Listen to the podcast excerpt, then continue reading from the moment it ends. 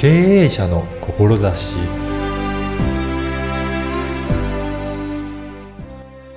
こんにちは、小ラボの岡田です。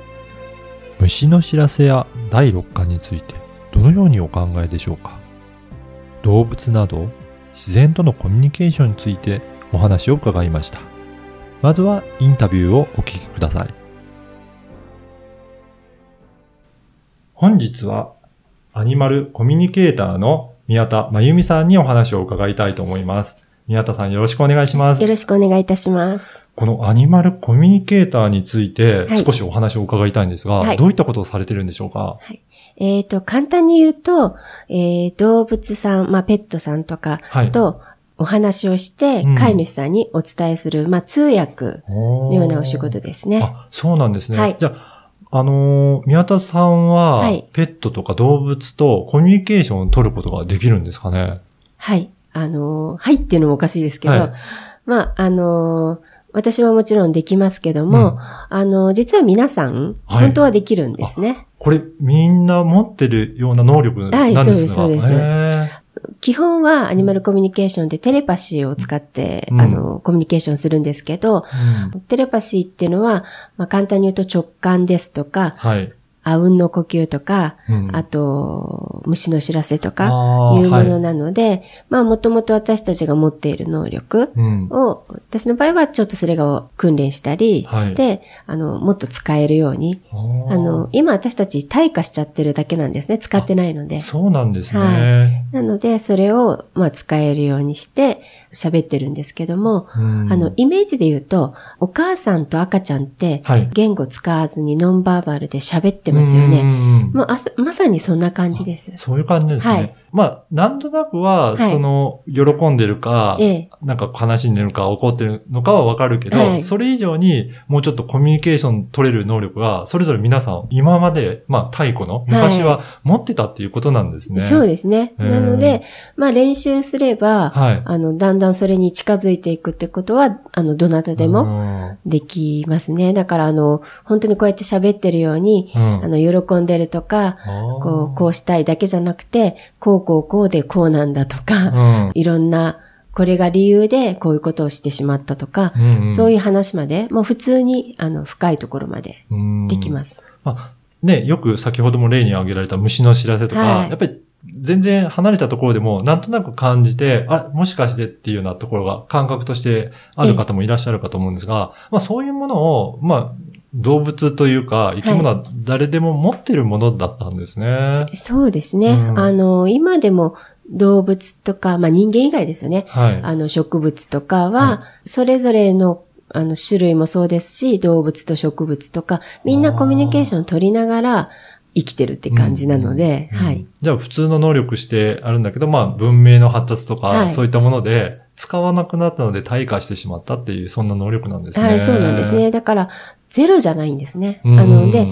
退化したとはいえ、無意識で皆さん使ってはいるので、そうなんですね。はい。だから、ひらめきとかもそうなので、ああ、はい。はい。じゃあそのあたりも強化していけばいろいろ使えるようにはなっていくっていうことなんですね。そうですねはいで宮田さんはそういうふうに実際にコミュニケーション取れるよことができるようになって、はい今は活動としてはどういったことにそれの能力は活かされてるんでしょうかね？ねえっ、と、メインは、はい。まあ、飼い主さんですね。うん。あの、クライアントさんから依頼をいただいて、はい。あの、そのペットさん、動物さんとお話をするってことなんですね。で、その依頼の内容ももうそれぞれなので、はい。例えば単純に、この子幸せかどうか、うんああと何かししてほしいことないか聞いてくださいっていうのも多いんですけども、はい。それ以外に、例えば、こう、おトイレがうまくできないけど、なぜか聞いてほしいとか、うん。まあ原因があるんですね。うん。なので、それを、例えばワンちゃんに聞くと、はい。い、ろんな、それぞれいろんな、あ。もう全く違う、それぞれの言い分があったりはい。しますし、はい。あと病気になった子とかに、うんその、私は獣医ではないので、病気を治すわけじゃないんですけど、どんな感じがするとか、うんうん。あと、よく飼い主さんに言われるのはどうしてほしいかっていうことですよね。うんそういうことを聞いたりしてお伝えするっていうことをやってます。そう。あのー、ね、普通の飼い主だとそこまで細かいことがわからないので、やっぱり本当にどうしてもらいたいか、やっぱり可愛いペットですので、はい、そのあたりをしっかりとコミュニケーションとって、いろいろうまくやっていきたいという思いがありますよね。はい、で、例えば先ほど例に出ました、はい、そのトイレのお話で、えー、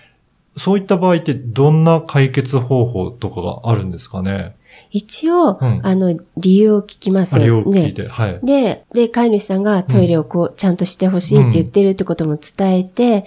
うん、ただその、動物も意思があるので、はい、あの、みんなが分かったっていうわけじゃなくて、うん、嫌っていう子もあるし、嫌な理由があるっていうことですかね。そうですね。だから、まあもっと構ってほしいっていうこともあったり、あとトイレが汚いからしたくないとか、すごい清潔好きな子もいるので、はい、とかいろんなのがあるので、それを伝えて、例えば飼い主さんの方が改善すれば、うん、その問題が解決されることもあるし、はい、あと、そうですね。あの、問題そのものが、うん、は、例えばどうしようもないこととかあるんですね。うん、あの、内容によっては、うん、そうですね。例えば2匹、うん、あの、それぞれ違うワンちゃんがいて、でもなんか相性が良くない。はい、で、だから、うまくやりたくないっていうか、あの、バラバラにいるって。でも、飼い主さんは仲良くしてほしいと思うじゃないですか。そ、ね、はい。だけど、それぞれ、やっぱりこう、しょうがないものはしょうがないっていうのがあって、はい。それが、しょうがないからこうしてるんだよっていうことが、あの、飼い主さんに伝わるだけでも、ちょっと心が楽になるのか、うんうん急に、あの、仲良くまではならないけど、うん、今まで吠えていたのをやめるとか、うん、あの、そういうこともたくさんありますね。そうですね。そう思うと、ちゃんと、そのペットの意思が分かれば、はい、この飼い主としても対応のやり方があるので、ええ、まあそれで解決するというか、あ、こういうものなんだっていうふうに納得もできると安心する場合もありますかね。そうですね。で、あと、まあ飼い主さんもそうだけど、わかんないっていうのが一番きついですね。はい、そうですね。動物さんにとってもな、私たちと一緒で伝わらないっていうのが一番きついんですよ。伝えてるつもりなので、やっぱり、一生懸命、はい、それが伝わったっていうことと分かってもらえたってだけで、うん、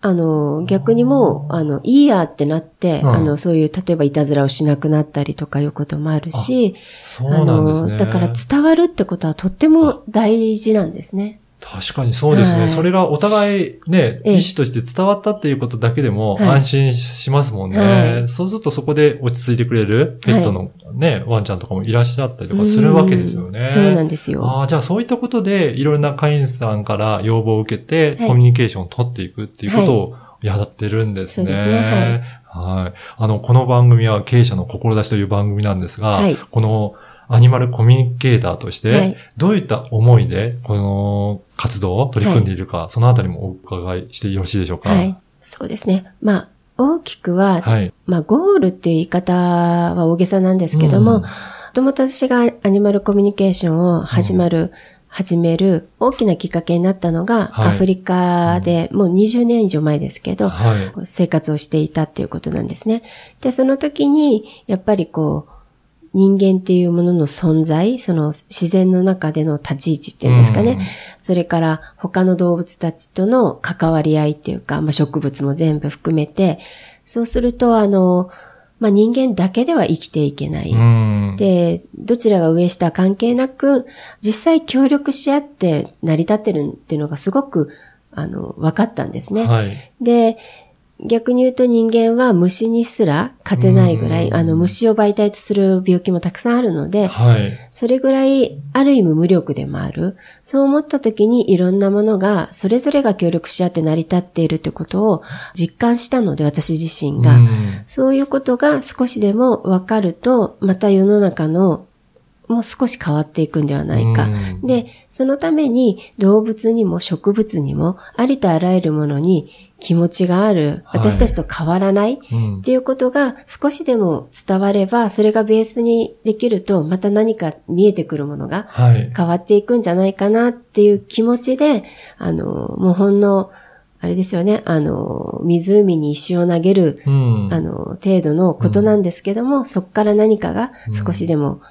あの、変わっていけばいいかなっていうのと、私自身やっぱり動物とか他の植物も全部そうですけど、うん、たちが幸せに暮らせる世界、はい、あの世の中っていうのは、おのずと私たち人間も幸せに暮らせる世界に、と一緒だと思うんですね。なると思うので、はい、まあそんな風なことを、この動物の心を伝えるっていうとこから、で、飼い主さんね、小さいところで言うと、飼い主さんと動物さんがハッピーになる。うん、それの、それがいっぱい集まるってだけでも、うん、あの、変わっていくのかなっていうふうに思ってます。そうですね。やっぱりね、こういった現状を知っていただくだけでも、はい、あ、こういう世の中なんだっていうことで、うん、で、分かっていくと変わっていくこともね、あるかもしれませんので、でね、ぜひね、宮田さんの、はい、あの、活動をもっと知りたいという方もいらっしゃると思うので、はい、あの、どういったところから活動の内容とかあの、チェックするといいでしょうかね。はい、そうですね。えっ、ー、と、アメブロもやっておりますし、あはい、あと、ホームページとして、はい、あの、リザーブストックっていうところで、はい、あの、いろんな申し込みも、あの、イベントの紹介ですとか、はい、あの、メルマガとかも発信してますので、そちらを見ていただくと分かりやすいと思います。例えば、あの、イベントとかどういったものをやってるのか簡単でいいのでご紹介いただけるでしょうか？そうですね。一番特に人気があるのが、うん、あの、ワンデーセミナーで、はい、まあ、飼い主さんを対対象って言ってもどなたでも参加できるんですけど、はい、まず自分でコミュニケーションってできるんだよっていうのを実感してもらう。あの、もうほんのちょっとですけども、はい、実際にやっていただいて、はい、いろんなワークをしながら、で、体験してもらうっていうのをやってます。うん、それはすごく好評で、うんうん、やっぱり、あ、本当にできるんだって皆さん。それが体感できるようなセミナーも。そうですね。あの、で、実際できない方、今まで一人もいらっしゃらないので。皆さんできるようにできるんですよ。だから。本当に持ってる能力なんですね、そうなんです、そうなんです。はい、だからそれをやっていたり、あと、まあ、もっとそれをアニマルコミュニケーションを詳しく学びたいとか、うん、プロになりたいって方の講座も、あの、やってます。はい、うん。じゃあそういった情報がこのリザーブストックに記載されているということなんですね。はい、そうです。はい。あの、このポッドキャストの説明文にもブログの URL や、あのリザーブストックの URL を掲載しておきたいと思いますので、はい、ぜひそこからチェックしてアクセスしていただければと思います。はい。はい。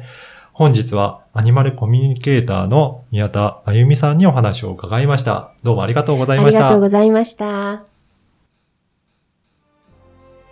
いかがだったでしょうか？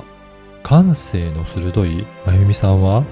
動物とコミュニケーションを取ることができるようです。しかし、それは特別なことではなく、誰にでも備わった能力とのことです。確かに直感があることはわかりますし、なんとなく感覚で判断することもありますよね。でも IT 技術が発達した現代ではどうしてもその技術に頼って直感を使わないことが増えてきましたよね。まゆみさんのお話に興味を持たれた方はホームページをチェックしてみてください。あなたの思いを声で届けてみてはいかがでしょうか。ではまた次回。